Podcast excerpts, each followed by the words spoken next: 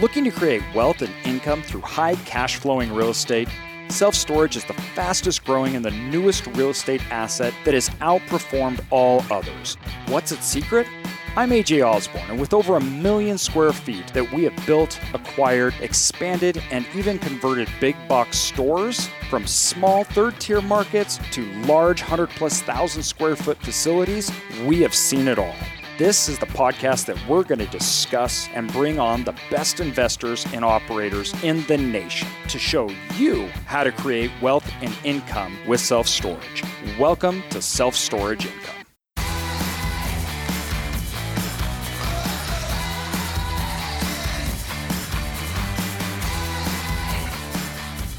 What's going on, everybody? Welcome back to the Self Storage Income Podcast. We've got an incredible episode lined up for you today with Pam. Tons of tons of amazing information. Great individual. So happy we finally got her on the podcast. Uh, really excited about it. But first, before we jump into that, I want to give a huge shout out to our sponsors, Live Oak Bank and Janus International. Live Oak Bank has got some incredible SBA opportunities going on right now. So, right now it is May of 2021, almost June, coming up on June here. But uh, between now and September 30th, the SBA waves are, or SBA fees rather, are waived, which is huge. This is a big deal, uh, which is it just, it's very, very cool. All these little fees that just add up and can eat away at your resources. Getting those fees down is huge. Uh, the other huge thing going on is that um, between now and September, the SBA will make six months of your P&I payments for you up to $9,000 per month. So that is a huge, huge incentive if you're looking to get started in self-storage utilizing an SBA loan. Um, something to remember though here is that this is on the funded portion only, obviously. So you're obviously only funding X percent. It's not on the total amount for the facility, anything like that. But um, huge, huge incentive. There's been subsidies and enhancements in the past with SBAs and things, but nothing like this. So go to the show notes, check out the link for Live Oak Bank. Our next sponsor, Janus International. They have some incredible, incredible tools and resources for you guys. A lot of you owner operators, investors out there are looking to take your facilities to the next level. Janus International allows you to do that through their R3 program, which you can actually go and put in new doors. You can enhance your facility, bring it up to modern day standards. You can update things, improve them. And they also have their keyless access entry system Nokē. They uh, purchased Nokē several years ago. Nokē is a fantastic option to bring your facility up to modern day consumer standards as far as interaction and experience with purchasing a product, right? Because storage is a product at the end of the day. People want that convenience, they want that efficiency, they want the ability to literally just pick up their phone and access their unit, access the facility, do whatever they need to do without unneeded or unnecessary interaction with a manager or any of that kind of stuff. So Nokē allows you to do that. Again, check out those show notes. Go over, check out Janus, go check out Live Oak. Incredible people. With that said, let's jump into the episode. Welcome, everybody, to Self Storage Income. And I could not be more excited about today's interview with my friend, Pam Dominique. She's awesome, been in the storage for a long time. She is also a partner with me in Store Local, has an absolute great wealth of knowledge for us to go into, and and, and we're going to talk about it. But she ha- she owns my fa- well, at least last time I checked, she owned, but my favorite facility in the entire world. So we're going to be able to talk about that. And without any further ado, how's it going? How you doing? It's going. It's going. Thank you for having me and thanks for the wonderful build up. yeah, well, I'm excited to. You've been on our list for a long time, so I'm glad we got this and glad we got it to make it work. And so I first of all, we'll get to my favorite facility because I want you to tell this story and everything. but how did you get into storage? Tell tell people a little bit about your background and how in the world you got into this. Well, it's honestly not something we ever intended on doing. Um, back into in the uh, pre-crash days in 2003, four, or five, we were building some properties. And in six and seven, we had built two houses and we planned on selling them and doing a 1031 into apartment buildings. Uh, unfortunately, prices got so high, it didn't make sense to do apartment buildings. And we found a storage facility and we really we seriously looked at each other my husband and i and said well how hard can that be it's a passive it's a passive investment not a problem we were both in the car business we had our own business Sounds just like Um, me and my dad. How hard yeah, can it it- be? There's no toilets. no toilets you don't do anything It's exactly what we yeah said. i think we immediately found out that's not the case Yes. Um, and we loved it so we turned our first facility into a second that year and then the next year kept adding on And now, how, what are you up to now? How many facilities do you got? We sold one, so we have six facilities right now, and we're in escrow on two others. Awesome. And where at? Where are all your facilities located? All over. We love to drive. Um, well, we have the one in Hawaii, and then we've got, um, they're all kind of in the desert region. So uh, we've got one in Central California, just north of Bakersfield in Delano. We've got Lancaster, Fontana, a couple in Yucca Valley. And we're starting, uh, we're in escrow on two and starting a build as well.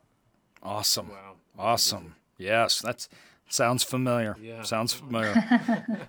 okay, now before we start talking more about storage stuff, we got to talk about your facility. I just lo- it was the coolest thing. You let me go tour it and go through it. Um, it was so cool. It's in Hawaii, but tell tell everybody about this facility. in all honesty, it's kind of my favorite too. It's um, it is pretty cool.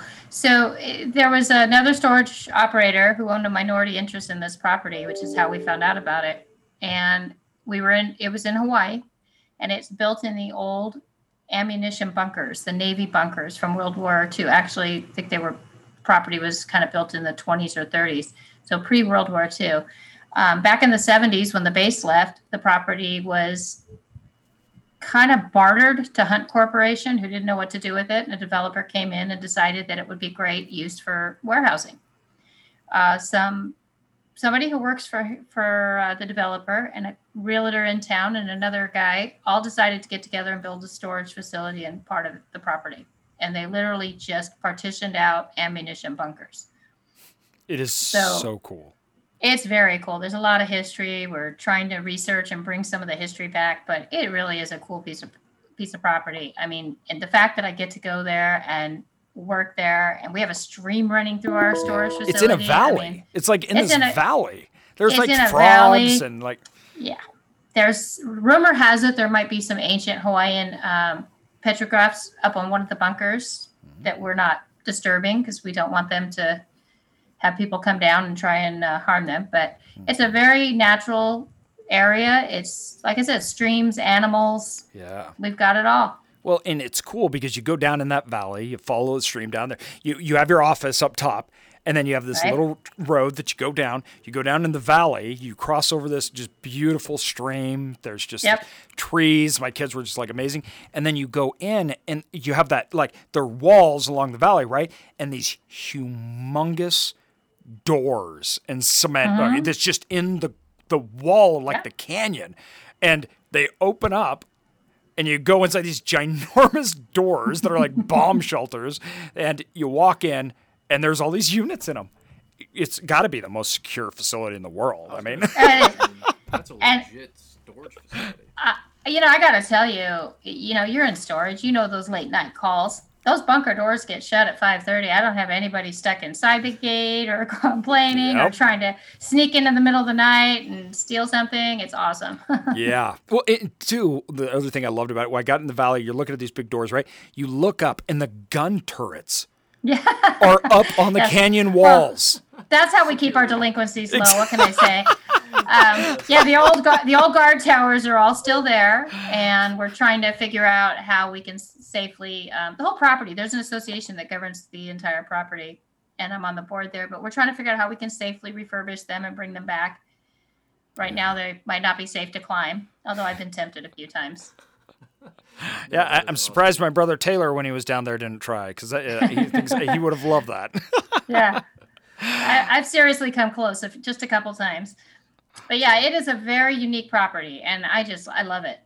yeah So I'm thinking for all our further developments in the future, AJ. just bunkers Yeah, bunkers, Bunkers. gun turrets. yes Yeah, fine bunkers. Okay, Yeah, notes. government. The government might be, uh, you know, looking for cash soon. So exactly sell some of those old sell some of those to us and we'll make them Heck yeah, I like like that strategy. Let's do it. So tell us about your first. Like you've got these facilities. You got big ones, or California, Hawaii, which.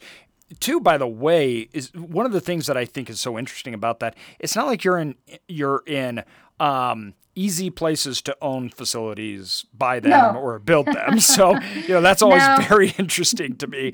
Um, eh, how, tell us tell us about this first facility you got though when you were getting into it. How big was it? Um, where Well, was it? The, the first facility was 50,000 square feet, uh, 420 units in Yucca Valley, California, which is just above Palm Springs. Um, it's a nice little town, real, real retirement town. The people are great. Uh, it's definitely not mainstream. We really like the area. We like the town. The business is always that's that facility is always done very well, and keeps growing. And it's just, you know, we want facilities that we can get to within a couple hours drive. We we obviously aren't going to compete with some of the big guys on some of the facilities in LA or even Orange County right now. But as long as we can get there within a few hours and still keep uh, touch it, feel it, keep our hands on it, keep our eyes on it, and man and manage it ourselves. That's what we like to do. Did you always start out managing yourself? Was that right out of the gate? Yep. How was that a tough learning curve? Very much. I, I found out right away that it's not just a passive income and you Yeah. really have to do something. You know, we did the thing everybody does. Had a cousin who's retired and put them in to manage it. And, um, you know, we, we had a few bumps um, and decided that I needed to really start figuring out what I'm doing. And so I started hitting some of the conferences, the CSSA, some of the education, lien law. And, you know, within a year, I felt comfortable with what I was doing um, I mean, obviously, I'm still learning. I still go to conferences. I still keep my ears open and try to figure out how to do things better and right. Mm-hmm. But it, at that point, it started being a real job. Yeah, absolutely. Mhm. Uh, Speaking it- of those, what what were some of the best resources that you found going through that learning curve that helped you? People, um, brought on by the like the CSSA. Uh, Erin King was the director at the time, and you know she encouraged me to attend a couple of the education events, and I went to the SSA show and spent a lot of time. But the people I met there have been invaluable. You know, people like uh, Sue Haviland has helped me over the years. Carol Carol Mixon Crendel, they've helped me over the years. If I have a question or I'm unsure of something, and now it's great. We go back and forth. We talk to each other if we need to run something by. But I learn from the people, and the people in this industry are so welcoming and so open, and have always been amazing about sharing information and, and showing people how to do things the right way. I couldn't agree more with that. That's awesome. It's it, you know, Yeah. coming from the insurance industry, which was uber cutthroat. Okay, AJ, I came from the car business. so, I mean, it does not get more cutthroat than that. You know? Yes, wasn't it refreshing? Like Yeah, it's I was blown away. I was I it was I thought it was a joke. Like Yeah. why is Spencer Kirk telling people how to make money? This doesn't make sense. I came from an industry where the guy across the street would do everything he could to keep somebody from, you know, buying a car. yeah, Um, so it, it was really refreshing and interesting. And I think that's one of the things that really drew me into this industry. yeah. It, it- I it, same with us. I got to tell you, the idea that we work with other people, um, are are like even like where we have a huge concentration of our assets. There's a really big, large player um, that would probably be considered like our largest competitor. Right? We love them to death. Call them Yeah. up if they need anything. Hey, do you need somebody to come over there? Like I, I know I could literally call them if something happened at one of my facilities. They would send one of their managers or someone down to man my facility. Uh, I me have what- a facility in Delano, California. A car ran through it. Saturday morning, one of the worst rainstorms we had. It would have taken us four hours to get there through LA. Car literally ran through the building, almost killing a customer and my employees. Mm. Uh, another operator in it's a very small town. Another operator who I had just really started to get to know. They just started showing up at some of the CSSA events um, after many years absence, and just just really kind of getting to know them. Um, we're very similar. We have a lot in common. They pulled people off of a construction job and sent them to our place to board the facility up and to prioritize rebuilding our office. That's everything. That's, that's the kind of industry this is. And 100%. today, today we're great friends. And actually, she's um, going to Nashville with me. First You know- time she's hit a spring show, but it's amazing. It is. It, it's so funny when I when I talk to people because they're like, uh, when you come from other industries, I, I can tell when people are coming from other industries because they're really guarded. They go, AJ, why do you give away all your secrets? Like, why do you tell everybody how to do this? And I'm like, the better other competitors are and players are, the better we all do, mm-hmm. right? Like if I'm in a city, and I talk about this a lot, in storage, the worst thing is when somebody that doesn't know what they're doing comes in and builds, gives us a bad mm-hmm. name. Because if you understand good building practices, good economics, you're going to build where there's demand. Well, I can't fill all the demand. Wait, what if I have one facility in a city? What am I going to not want somebody else to be in it? That doesn't even make sense. I only have 800 units or 600 units. Like, yep. It, it, like that doesn't make any sense at all. So it's like, no, I want other people to do that. We and we love good players. Like in storage, yeah. you love the people that give storage a good name. They're working hard. I mean, the amount of work that people in you know in this industry, single operators, put in to try to improve the industry, like with the co-op that we're part of, everything else, it's really really cool, and it's it it's very unique. I feel uh, to this industry. I don't know any industry that that has that kind of compassion and camaraderie between the players. I really don't. Me neither. Um, and you know, I think it's that's one of the reasons we all get it playing. Now, when you started going, when was when did you build your first facility? Oh, we've never built. We've always okay. bought. Always. So the first one we bought was in 2007, and so at that time the CSSA's conferences were in October and the SSA was in September. So um, the very first six months later, I was at a show. It was right away. And have you yeah, ever try- thought about building, or is it always just uh, we we uh, we? I would really prefer not to, but yep. my husband keeps thinking about it, so we are starting our first build right now. Yep, that's how we always were too. It was always like, you know what? I really would not. I'd rather not build. Mm-hmm. We we were always of the same type, and then you know you get in situations where all of a sudden you're like, well, I got to. It's you know yep. not operations. And I, the thing I do like about building though is it's like you can take that operator knowledge, right? You know how like you oh, can oh, yes. tell people in storage that just invest, but they don't operate at all. And you can tell because yep. you're like, we're having two different conversations here. like you don't know exactly. the inner workings. And so the operators in storage, to when they build assets, they build good ones and they build the right product type, right way to utilize it. How's my manager going to work in this? How are we going to deliver this right? And right. that's all really well thought out. And that was really cool when we built because it was like you have these storage facilities that you could tell everybody just kind of built and everything, and then we could build something based upon our operational experience that we knew people would want and how they would use right. it. And we filled the, our first our first facility that we we built we filled up in three months. And the reason we did was because the product types and how we used it right? And what what we did was very tailored to that market and our operations.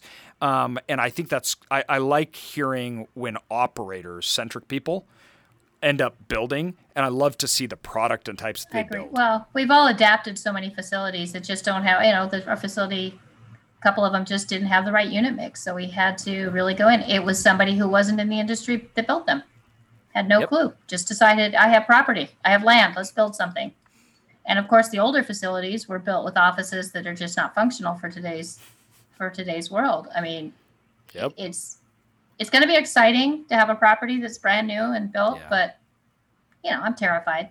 Yeah, yeah, it, it is. It's it's a big deal. It's uh, you know, and it's funny because. Uh, you know, Connor has to deal with all the facilities that we buy when you can immediately tell office behind the gate, the office doesn't work anymore. Mm-hmm. Like who planned this out, right? Everything. So then we've got to come in and literally rearrange yes. how it all works out of our capital expenditures. We got to change the office, all of it, right, to just meet the needs. And it, we can immediately tell. Perfect example those two facilities. Um, we just bought two in Oklahoma, and we have another one we're closing on now. And you could tell the one we're closing on now versus the other two we bought, mm-hmm. that person, if they didn't know storage, they did a lot of research on it. And the other ones, they had no idea anything about storage. Yeah, or they just took an old facility and put the gate where it was the cheapest to put the gate yes. with one inches in the office. Yeah, people can't get to it because they can't go through if they're not a customer. Um, one of the facilities that we're in hope in escrow on is we're going to have to do the, some gate work right away because people got to get in. Yeah, mm-hmm. yeah. I, I often when whenever we see those, I often wonder. I'm like, how many people have gone there, turned around and left? Yeah, because they didn't even ask, and it's got to be a huge amount. Yeah, it has to be. I mean, even after we bought it, we owned it.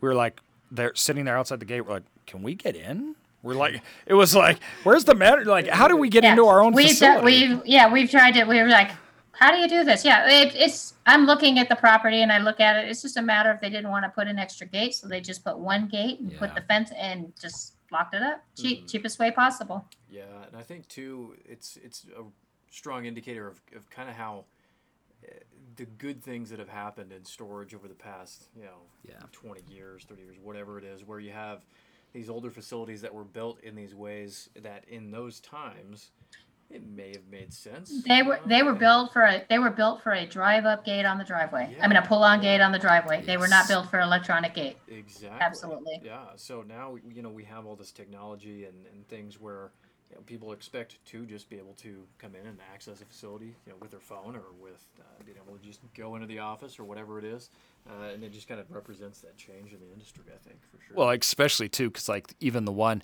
that we bought, my favorite is it was never built with an office, and then they turned a unit into a, a- an office Oh, and built nice. like on the side, right? So it's still in a part of the building, and it's just like this.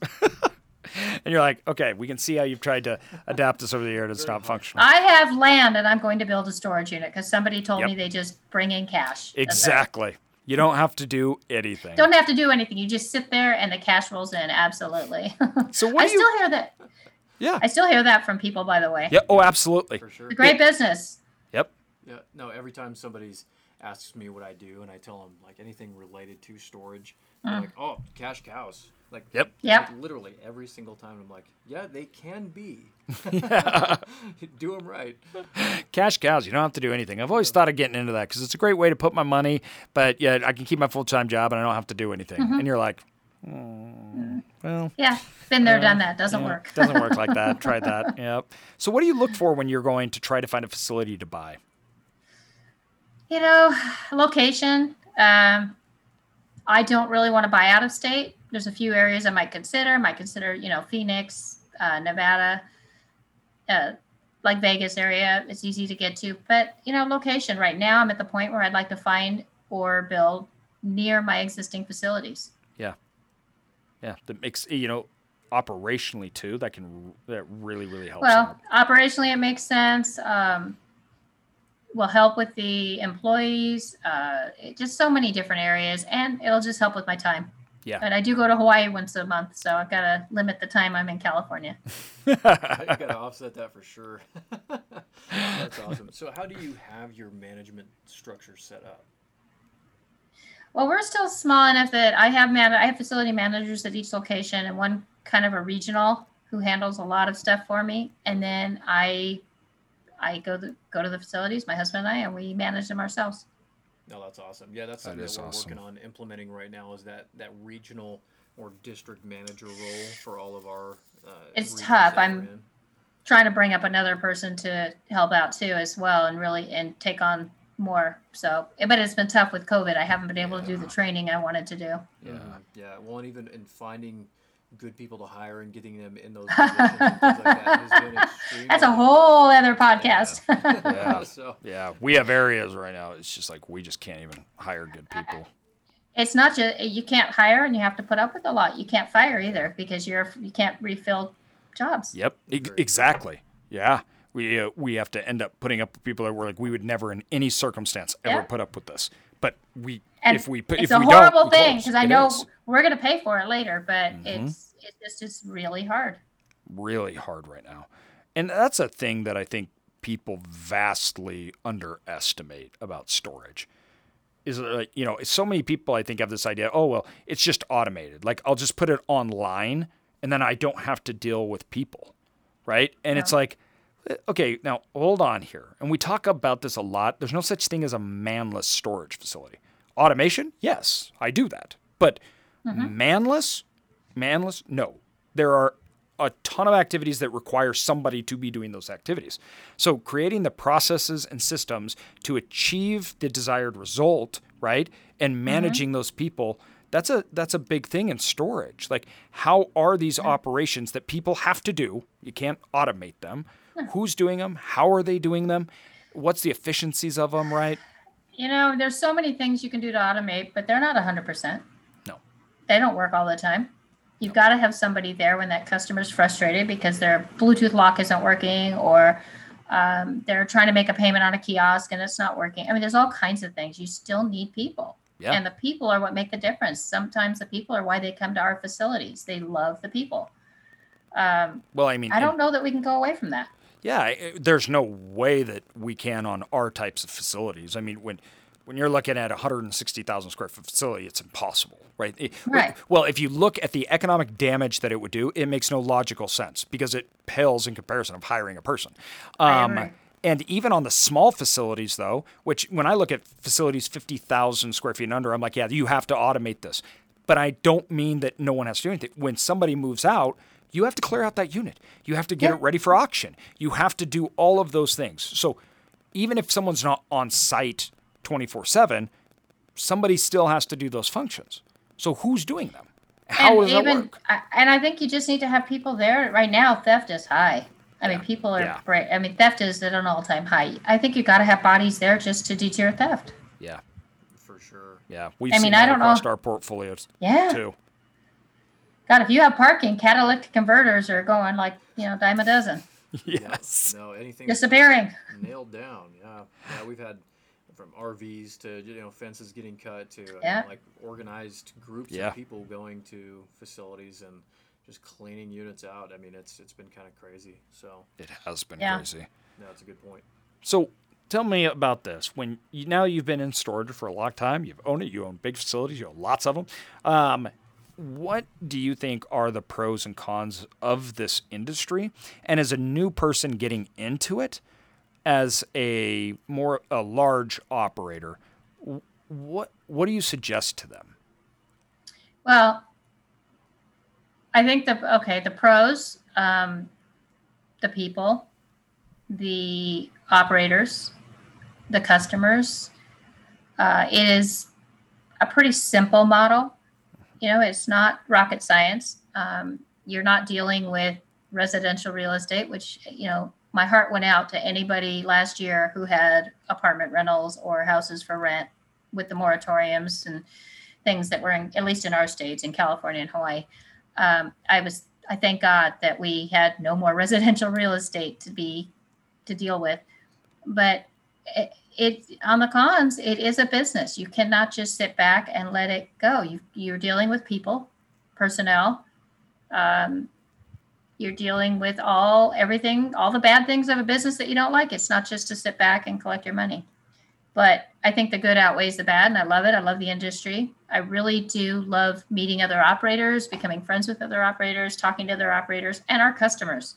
I mean, they're great. Most of them are, Yeah. you know, very open. Very, you know, they they want to talk to you. If, if I'm in Hawaii and customers come in, they'll wait till I'm free so they can come Yeah. say hi or or bring me snacks or whatever. Yeah. And I just don't think you get that in a lot of places. Yeah. No, I could not agree more. And so if somebody's trying to get into this industry, what would you tell them? What what would be your advice for someone coming in? do your homework go to trade shows talk to people. Do not just invest in a storage without having any idea of what it is. Talk to operators. Don't talk to don't just talk to the lenders or the inv- investment groups that are trying to get you. Talk to the talk to operators. Talk to the smaller operators. Talk to managers. Go shop some facilities. Um, take a look at it. See what you really need to do and really plan it well. And don't be afraid to walk away from a deal if it's not right. Uh, that that is just absolute necessity and gold. You know, it's funny too because with storage, we're we're a very tight knit industry, right? Like it, it is. There's such a small concentration of large operators in this industry um, Yes. because it was so fragmented. Like most of the main operators and the ones that own more than you know two, three facilities, right? We all know who they are. We know each other. It's it's it's a very tight knit industry, and so going and finding those people and talking to those people is a totally different experience than you what you'll learn about in the industry by having those conversations with these people that have for all intents and purposes literally created the industry right? Mm-hmm. Like this this very different than Yeah. other industries. They literally have created this industry. Yes and that is uh, when I talk to those people, and then I go talk to investment advisors or things like that. You're talking about. It's almost like you're talking about a different asset class. Mm-hmm. Very interesting. Absolutely. Well, and you hit the nail on the head too in talking about doing your homework and uh, and really looking at the, these facilities before you just jump in and you're going to go buy a facility because you know it looks good on a spreadsheet or whatever it is. Uh, we, we just had a perfect example of Yeah. this where Yeah. uh, we were looking at a facility to acquire uh, good value add looked like it anyway. And uh, Mhm. this facility had actually been uh, it, it had actually the, the current owner had bought it with the goal of doing a value add going in and improving it and everything else. And uh, they just again it's clear they had no idea what they were getting into had no idea what they were buying no idea what they were doing at all. And um, us looking at this facility obviously they have it up for sale because they want to offload this thing and get rid of it as quick as they can uh, and i don't blame them um, but you know, us looking at this and going through due diligence, and you know, we're identifying all these issues that, um, from a, if, would you call that political or uh, legal or, I mean, with the flood thing and Yeah. stuff. I mean, Yeah. uh, Yeah. just from that standpoint in the civil engineering aspect and everything, what we would want to do or would need to do there, we Yeah. could not do. And the process of being able to do anything with it is such a huge unknown and such a huge process that it's not even Yep. remotely worth it. And guaranteed, the people that bought it before this had no No idea. idea. No clue. Yeah. It, it was in a flood flood zone, so the Whoever city buys wouldn't it- allow you to buy it, build, or do know, anything. That's the problem. Right now, people are so desperate to buy a property. And I see it all the time. They just need to buy something or they did a 1031 and they've got to place that money. And of course, things are going for ridiculous money right now, properties. So they are overlooking and not doing their due diligence. And it's scary. They're going to end up with the same problem. And Yeah. for sure yeah and it was a it- crazy situation because they actually like adjusted so this was this facility was built back when and then at some point FEMA had adjusted the the floodplain maps uh, Yep. uh, and all that jazz and so now if somebody wanted to go in and rebuild and do anything they would have to figure out how they could do that Well, Yeah. and the and it was it's Very an expensive. utter very expensive Yeah. because you would have to lift the buildings, the cement, and everything up. Yep. You'd have to literally lift the whole thing up, which it's like they said in planning. zone, I mean, that's not even feasible. It's not even you know you you just demolish it because it's not even. And you're going, I- this is on the market, and somebody's going to buy it. yeah.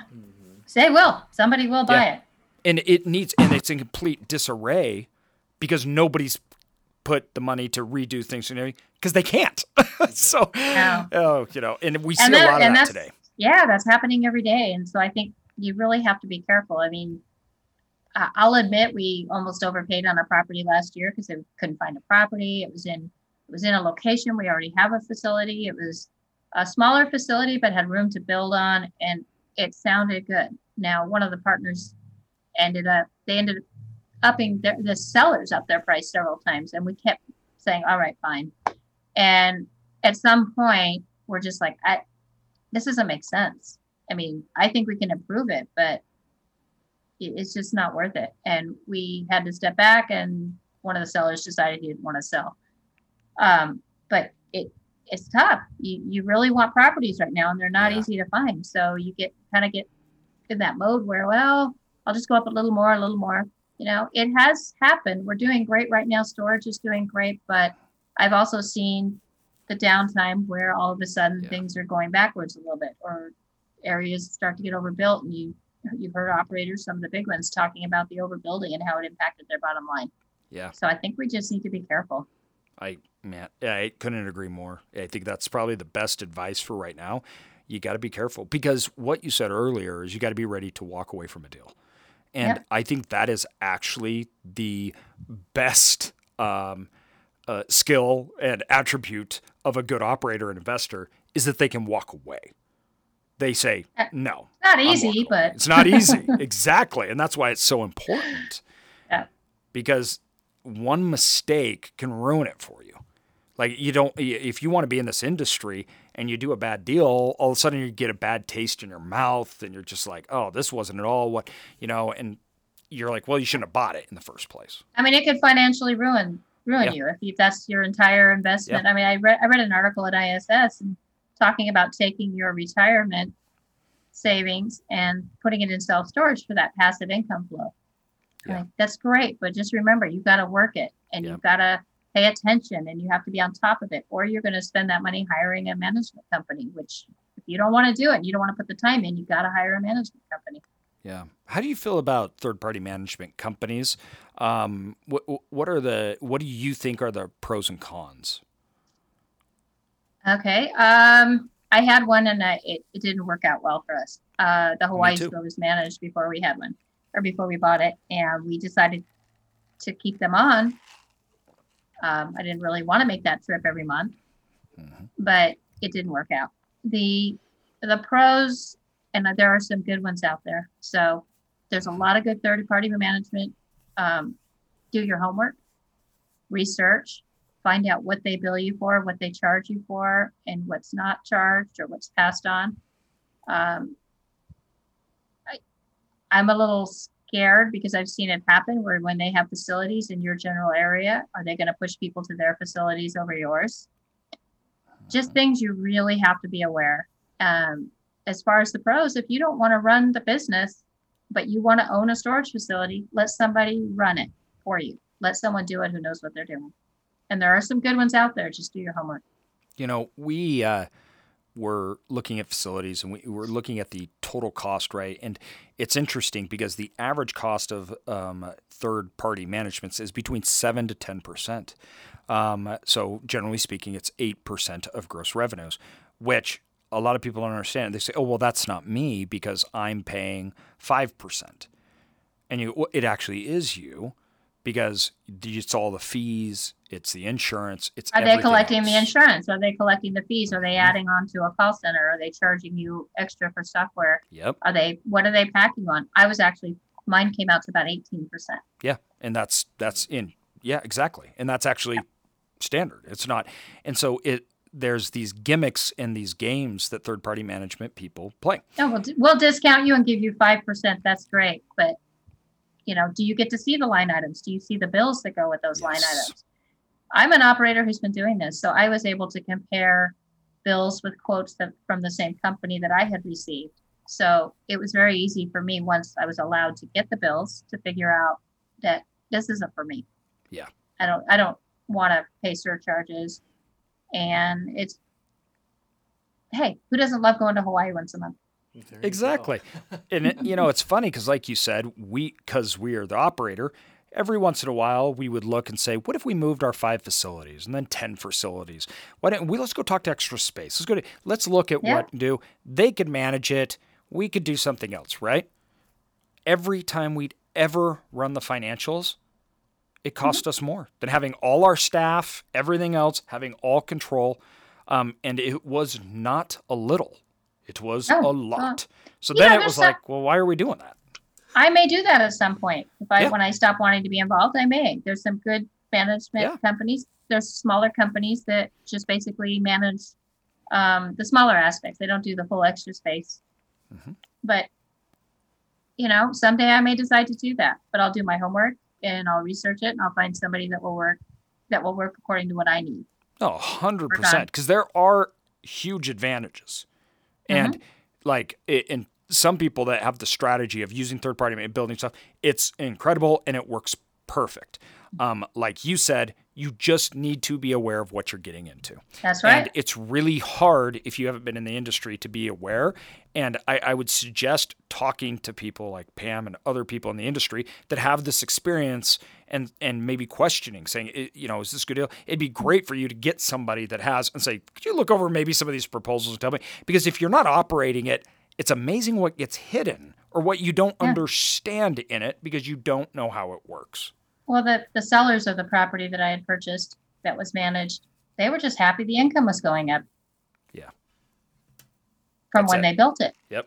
And they were just that they were happy to see a, an upward trend.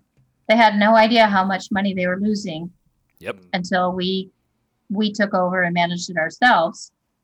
And it was an immediate turnaround. Yep. I remember that because when we were out there, it was right after that, uh, you know, had happened. Well, I'm. I think that you know you've given uh, just so many good, important things that every single person in self storage needs to listen to, needs to do. I'd like to know though before before we end here and go out, what do you what is what do you think's happening with self storage, and what do you think of the future of self storage is? You know, I hope I'm wrong, but I see it changing a little from what it was two, let's say two years ago. Mm-hmm. You know, when it was operator helping operator. I do see with the more uh, the more venture capitalist money coming in and the it, it's just, it's changing. I don't yeah. quite know how to describe it, but it's changing. I hope it doesn't. I hope it goes back to stay the industry that it always was with the industry pioneers helping people out, still relevant, still working. That's what I would like to see. Um, I don't. I, I don't know. I just don't want to see a change.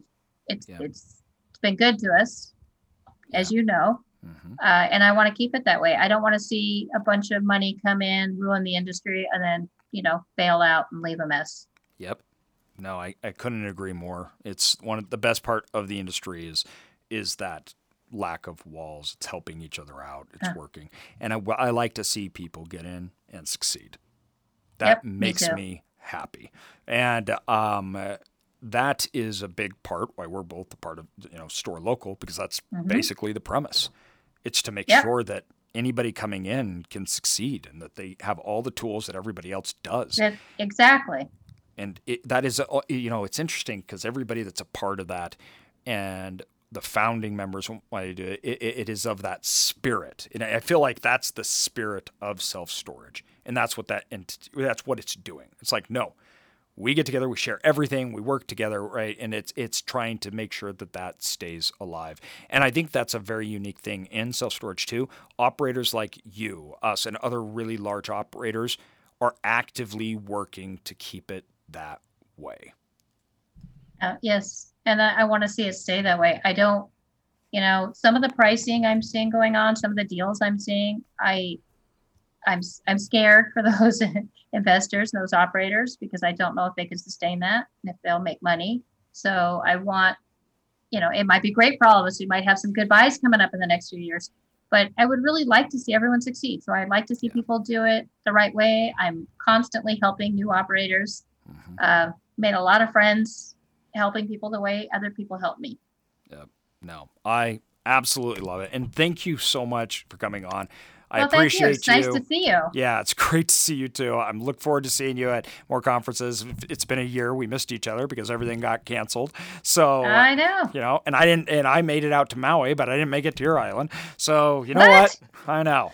I know. But thank you and we'll have you on again and I look forward to talking more. Hey, anybody that would like to know or reach out maybe to you, where can they find out about you or where can they go? They can go to uh, the web website Storage Solution with no S on the end, solution.com. And they can email me directly if they want any information at pam at storagesolution.com. Awesome. Thank you so much. I appreciate right. it. And Thanks, uh, guys. we'll talk soon. All right. Say hi to the family. I will. You too. Okay. We'll see you. Bye. Bye.